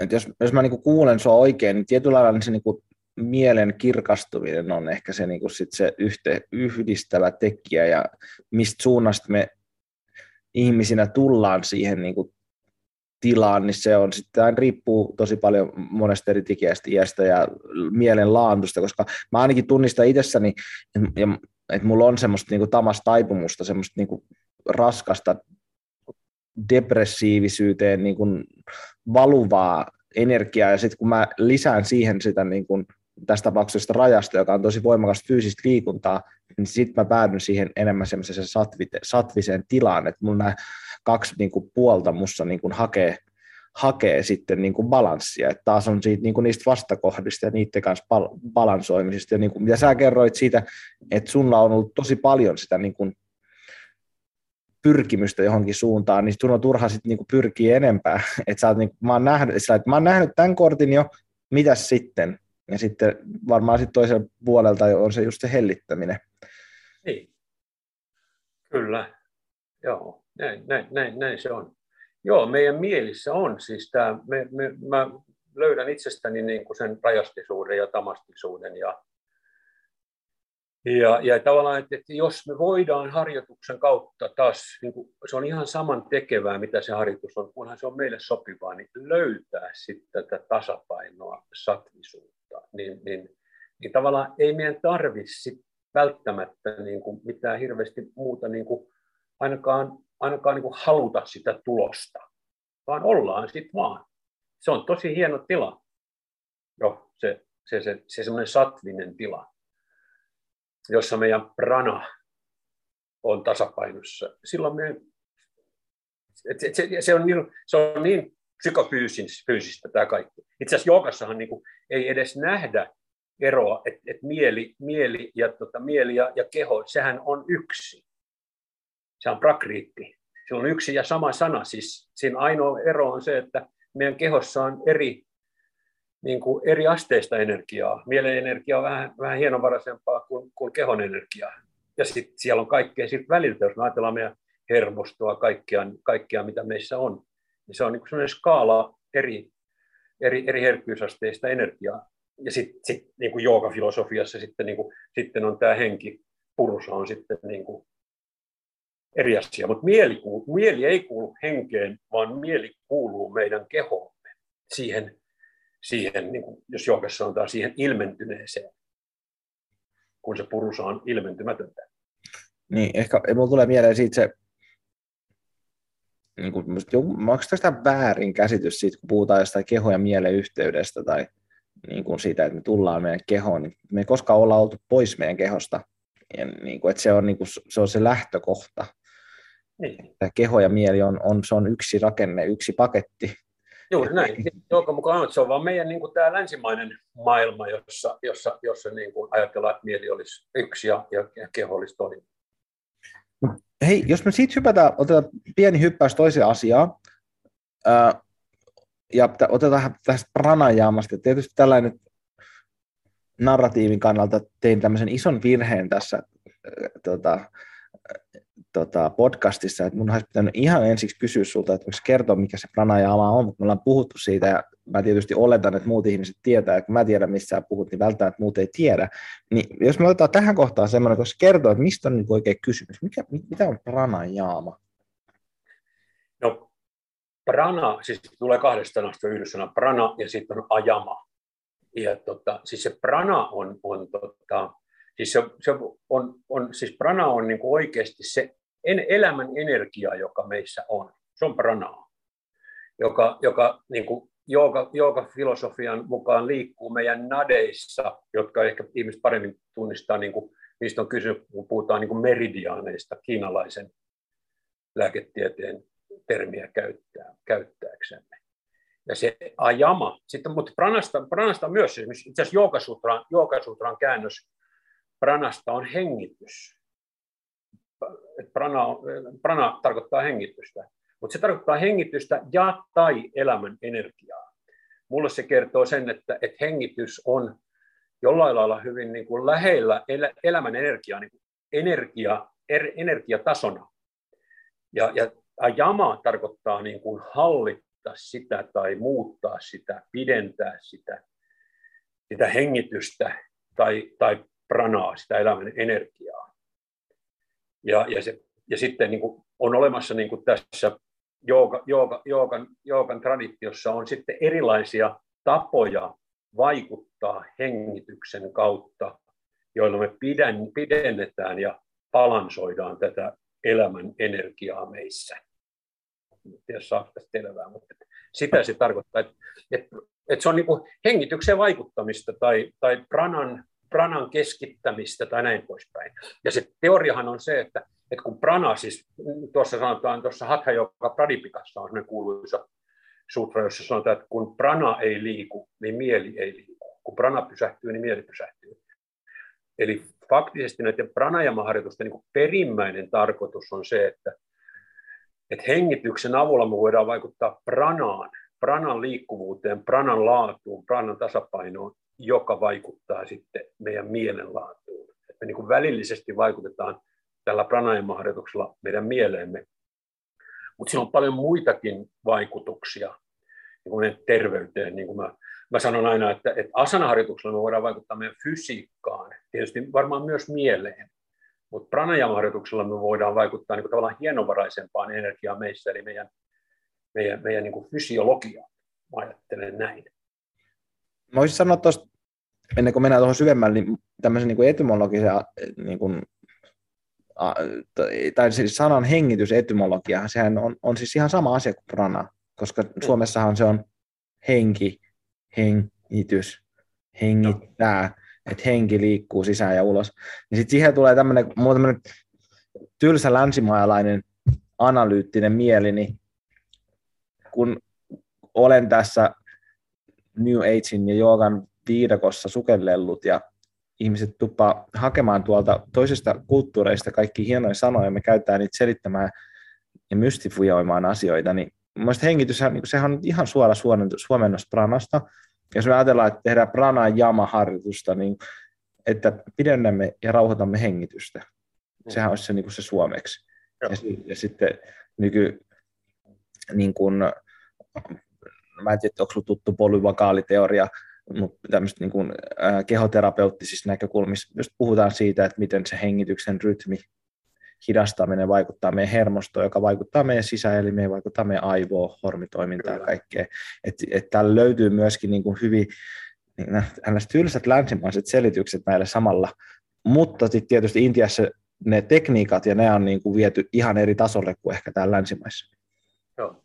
Joo, musta on tosi hienoa, että viimeisten 10-20 vuoden aikana niin kuin länsimainen lääketiede on pystynyt tietysti niiden länsimaisen lääketieteen ja länsimaisen tieteen niin kuin keinojen mukaan niin kuin mittaamaan ja löytämään näitä niin kuin tieteellisesti osoitettuja yhteyksiä. Just esimerkiksi, että miten, miten niin kuin musta on niin kuin hieno havainto, että pidennetty rauhallinen, pitkä uloshengitys, vaikut, että se on niin kuin tehokkain tapa vaikuttaa meidän, meidän tota, tuohon vagushermoon, joka niin, se on, on, on tärkein parasympaattisen hermoston hermo, ja joka välittömästi vaikuttaa myös kaikkiin meidän sisäelimiin ja meidän mieleemme. Että päästä, ja kun yksi ongelmahan on se, että, että varmaan mäkin on ollut niin kuin, vuosikymmeniä ihminen, joka on ollut tässä niin kuin tavallaan 24-7 tässä fight or flight, taistele tai paketit tilassa. Ja, ja, joka niin kuin vääjäämättä johtaa siihen, että sä sairastut kaikkiin niihin sairauksiin, joihin niin kuin koko maapallo tänä päivänä, ei ainoastaan läntinen, läntisessä yhteiskunnassa olevat ihmiset, niin kuin syö miljardeilla euroilla erilaisia lääkkeitä alkaen psyykelääkkeistä, kolesterolilääkkeistä, verenpainelääkkeistä, haponestolääkkeistä. Et esimerkiksi mä söin 20 vuotta joka päivä niin aika ison annoksen tota, näitä haponestolääkkeitä. Ja mun lääkäri sanoi, että, että mä syön niitä loppuelämän. loppuelämän. Sen takia, että mun keho oli liian hapan ja, ja mä olin koko ajan stressaantunut. Puoli vuotta siitä, kun mä aloitin tämän pranajama-koulutuksen. Ja mä totesin, että, että mä en tarvi enää niitä, haponostolääkkeitä lainkaan. Vaikka tämä kuuluisa sisätautiopin professori sanoi, että syön niitä koko elämä. Mä en neljä ja puolen vuoteen edes miettinyt sitä lääkitystä. Sen takia, että nämä harjoitukset varmaan niin vähensi mun kehon happamuutta ja, ja mä pääsin niiden avulla, näiden harjoitusten avulla niin kuin sellaiseen tilaan, jossa mun keho ei enää niin kuin käy siten, että se kävisi liian happamana. Ja tämä tila on jatkunut. Se on fantastinen niin kuin osoitus siitä, että tämä harjoitus toimii.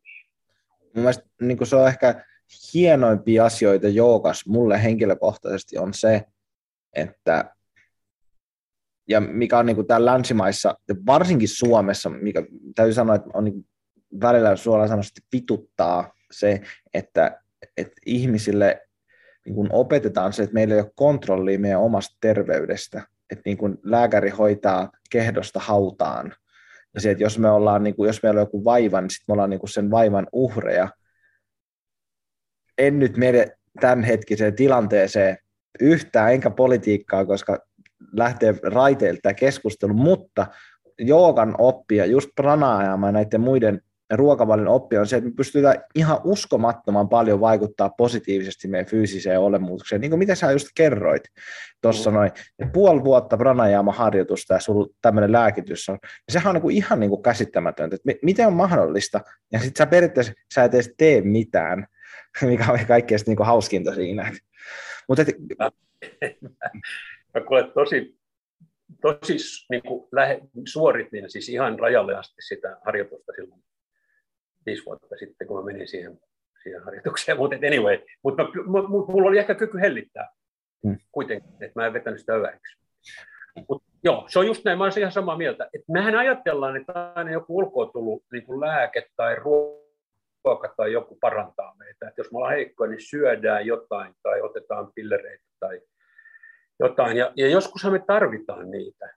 Mutta että, että kuinka paljon sitä viisautta meidän kehossa on, jos me annetaan sen levätä, jos me annetaan sen olla, vaikka tässä, tässä lepää ja, ja anna ruoan sulaa tilassa, niin kuinka valtava se kehon kyky on niin kuin parantua ja parantaa, niin, niin se on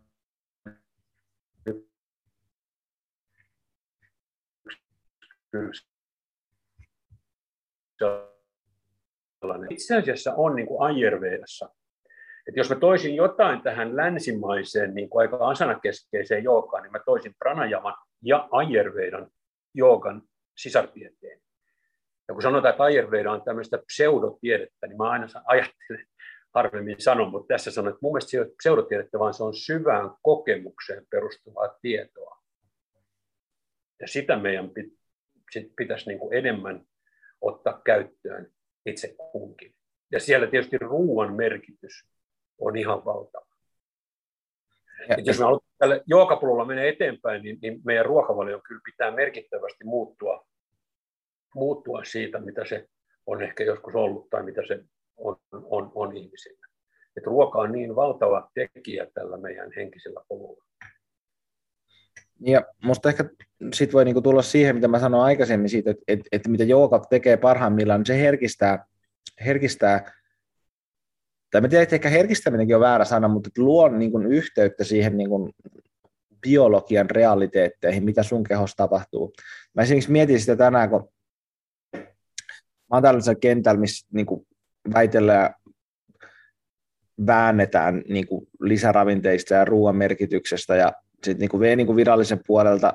Hesarissa oli just, että, että, että suurin piirtein, että, että se on ihan sama, mitä sä syöt, kunhan se seurasta, niin kuin menee sitä ruokapyramidia. Sitten mä vaan niin kuin, melkein sattuu päähän niin kuin kuunnella semmoista niin kuin yksinkertaistusta siinä, että että että että siinä ei yhtään puhuta siitä niin kuin ihmisen yksilöllisyydestä ja iästä ja rasitustekijöistä, saatis sitten siitä, että mun mielestä se pointti on siinä, että sä opettelet kuuntelemaan sun oman kehon tarpeita. Ja, sä, ja, se, ja se on semmoinen, mikä niin kuin, mun mielestä joogaharjoitus tekee, että se niin kuin, ne viestit tulee paljon selkeämmin. Sanon vielä nopeasti esimerkki siitä. Mä t- tänään, kun mä tulin ennen tätä podcastia, mä join puoli litraa vettä, ja mä mietin, kun mulla on tuolla kaapissa tuota B-vitamiini, semmoinen tippa, ja sitten mulla on elektrolyyttejä, mä laitoin sinne veteen, sitten mä mietin sitä siinä nopeasti, että miksi mä pistän näitä veteen, kun mulla ei ole mitään tieteellistä todistusta siitä, että nämä auttaa. Niin sitten mä mietin, että no ihan sama, että, että mun kehon viesti on ollut joka kerta, kun mä oon tehnyt niitä, niin mulla on tullut parempi olo. Niin m- miksi mä en kuuntelisi sitä viestiä, että, että mikä ihme siitä on, että se kehon viesti olisi jotenkin niin kuin että mi, miksi mä kuuntelisin jotain muuta ulkopuolista tuo, tuotua niin rakennetta versus sitä mun kehon viestiä siitä. Näin se on. Yksi, mikä, mistä meillä olisi valtavasti hyötyä, jos me, niin kuin, jos me itse kukin niin kuin tiedettäisiin ja tunnistettaisiin itsessämme tämä meidän niin kuin ayurvedinen kehotyyppi, niin kuin pitta, kappa, vata tai joku niiden yhdistelmä, niitä on niin kuin seitsemän. Et se tieto esimerkiksi, kun mä, mä siellä Intiassa opin sen, että, että mikä mun kehotyyppi on, ja sehän, se on niin kuin uskomaton se, se näiden ayurvedisten lääkäreiden ja, ja, ja myös esimerkiksi mun opettajan kyky lukea pulssista, vaikka mun kehotyyppiä ja, ja sen hetkistä tilaa. Niin kun mä sain sen mun oman kehotyyppini niin kuin tietoon, siis se kerrottiin mulle mun pulssista, ja se osui niin kuin, kymp, niin kuin maalitaulussa kymppiin, niin mä poistin ne ruuat, jotka selvästi niin kuin ei sovinut mulle. Mun olotila muuttui ihan valtavasti. Ja mä ymmärsin myös niin kuin mieleen, koska sanotaan, että se on kehotyyppi, mutta se on myös mieli. Mieli, joka, tota, joka, joka kanssa me työskennellään, se, että niin kuin meidän itsetuntemus lisääntyy ayurvedisen niin kuin kokemuksen mukaan, niin se todella paljon auttaa meitä. Ja sitten me vielä kommentoitiin, että mäkin juon puoli vettä. Se on ensimmäinen asia aamulla, minkä mä teen. Ja mä teen sen, mä olen tosi motivoitunut tekemään, koska, koska meidän vatsalaukku, jonka pitäisi olla itse asiassa tyhjä, tyhjä aamulla, a, aamulla niin sinne, siellä on niin kuin happamuutta. Ja se happamuus, se tavallaan se kuona, joka siellä on siinä ruoansuotuksen seurauksena, me saadaan se liikenteeseen ja niin kuin virtsataan se pois. Niin, niin, niin tässä on niin paljon niin, kuin niin yksinkertaista viisautta, että tota, et, et se puoli litraa vettä aamulla, niin kuin mä en laita siihen mitään muuta kuin, ja otan sen suoraan kraanasta. Mutta esimerkiksi mun ei, joku to, jollekin toiselle sopii laittaa siihen vaikka sitruunaa tai niin sitruunaa vähän, vähän happamuutta niin kuin sen puhdistusmielessä, mutta mulle pitta, pitta-ihmisenä, niin, niin mä en tarvitse sitä, kun happamuus on nimenomaan niin kuin pitta, pitta tota, geotyypin ongelma, josta mä tosiaan sen parikymmentä vuotta söin lääkettä. Niin, niin tavallaan tämmöinen tietoisuus, joka, jota ei, ei, ei sitä varmaan kukaan ole länsimaisen välineen niin todistanut, mutta se vaan on näin.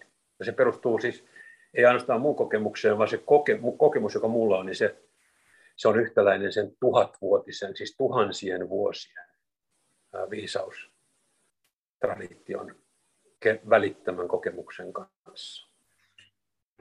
Mulla on henkilökohtaisesti paljon kriittistä sanottavaa Ayurvedasta, mutta myös paljon hyvää. Mutta se ehkä mun mielestä se ydin siinä itselle on se, että, että tärkeintä on se, se oman kehon kuuntelu. Että se, että, että kun mulla asiakkaat kysyy, että pitäisikö mun tehdä sitä, tätä, tota, kun mä hoidan ihmisten kehoja, niin, niin mulla on tietysti mun oma ammattitaito ja ymmärrys asioista, mutta mä sanon joka kerta, että se on ihan sama, että mitä mä sanon tai joku muu sanoo, vaan se on se pääasia, että kun sä teet, sä voit koittaa sitä vaikka 30 päivää, ja sitten katso, että miten sun keho reagoi. Ja sitten jos se reagoi hyvin, niin jatka sitä. Jos se ei reagoi hyvin, niin sitten jotain muuta. Et se on niinku se tärkeämpi, että se ihminen löytää sen oman niinku yhteytensä siihen, että mitä tapahtuu, kun mä teen näitä valintoja, kun mä laitan tuonne ääntä kohti jotain, niin miten mun keho reagoi. Jos mä vedän sen pizzan, miten mun, minkälainen olo mulla on pizzan jälkeen? Tai sitten mä vedän viinipullon, minkälainen olo mulla on sen jälkeen? joskus viinipullon juominen on erittäin tärkeää ja kannattaa juoda viinipulloa, jos se palvelee jotain juttuja, mutta et, et nämä on aina tämmöistä niinku henkilökohtaista. Näin on. Näin se on. Mutta hei Antti, meillä on ollut tosi hienoa ja polveilevaa keskustelua monesta eri aiheesta. Ja tota, mitäs sitten, mihin sä oot menossa seuraavaksi tämän sun joogas kanssa? Jos me mennään tänne niin loppupäähän, mihin sä oot oikein menossa? Tai pranajaman kanssa? No se jää nähtäväksi. Mä oon avoin. että mikä tulee, mä en tiedä sitä vielä. Mutta mä toivon, että jotain tulee. Vielä semmoista sellaista uutta. Siis mä toivoisin tietysti, että, että, että, että mä löytän. Tämä on ehkä niin kuin ehkä mä ajattelen nykyään, että mä paljastan nyt itseäni aika syvältä, mutta mä toivoisin, että mä löytäisin sellainen opettajan, joka, joka niin kuin, josta mulle voisi olla niin kuin merkittävä apua tällä, tällä mun, mun polullani. Et se oli, nämä, nämä, niin kuin mä alussa kerroin, että nämä, nämä kaikki on ollut hienoja, mutta että, että, että sellainen niin kuin tosi viisas ihminen, niin sitä mä ehkä, ehkä kaipaisin. Mutta voi olla hyvinkin, että ei sellaista tussista, tällaiset tosi viisaat ihmiset. Mutta ei se, musta se on hyvä sanonta se, että että että mitä, niin kuin vähe, mitä kaukaisen, mitä, mitä niin kuin tavallaan polkusi al, al, alkusi niin sitä, sitä suuremmat vaatimukset sulla on tällaiselle gurulle. Ja mä hankin tämmöistä gurua, johon mä niin kuin jotenkin identifioituisin tai jota mä niin kuin tottelisin, mutta että viisauden niin kuin, omaa, omaa, omaa niin kuin viisautta suuremman viisauden löytyminen on, on, on, on se, mistä se löytyy ja miten, niin en tiedä. No, Hyvä, niin. Mun tulee mieleen tästä nyt sit tie, muutama juttu, mitä voisi sanoa tähän loppuun. Mielestäni on hienoa, että sulla on joku suunta johonkin. Selkeästi, sä, oot, sä, oot, sä oot selkeästi menossa johonkin vielä. Sä et tiedä mihinkään, mutta johonkin, johonkin kyllä. Ja, ja tota, mä, mä itse rampasin aika paljon katsomassa kaiken näköisiä kuruja tuossa nuorempana. Olen nyt nuori vieläkin.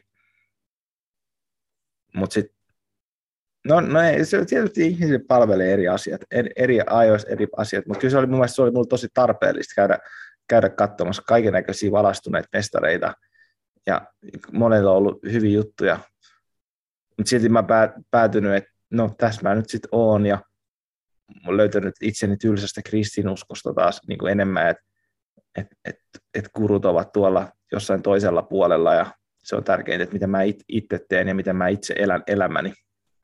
Mutta etsitään, etsikäämme me molemmat paikkaamme täällä maailman ihmeellisyydessä. Ja hei, kiitos Antti tosi paljon, kun tulit podcastiin vieraaksi. Ja tota, hei, hyvää joulua sitten. Kiitos, kiitos kun kutsuit mut tähän podcastiin. Tämmöinen keskustelu on aina, aina, aina, aina hienoa. Ja hyvää joulua myös sulle ja kaikille sun läheisille.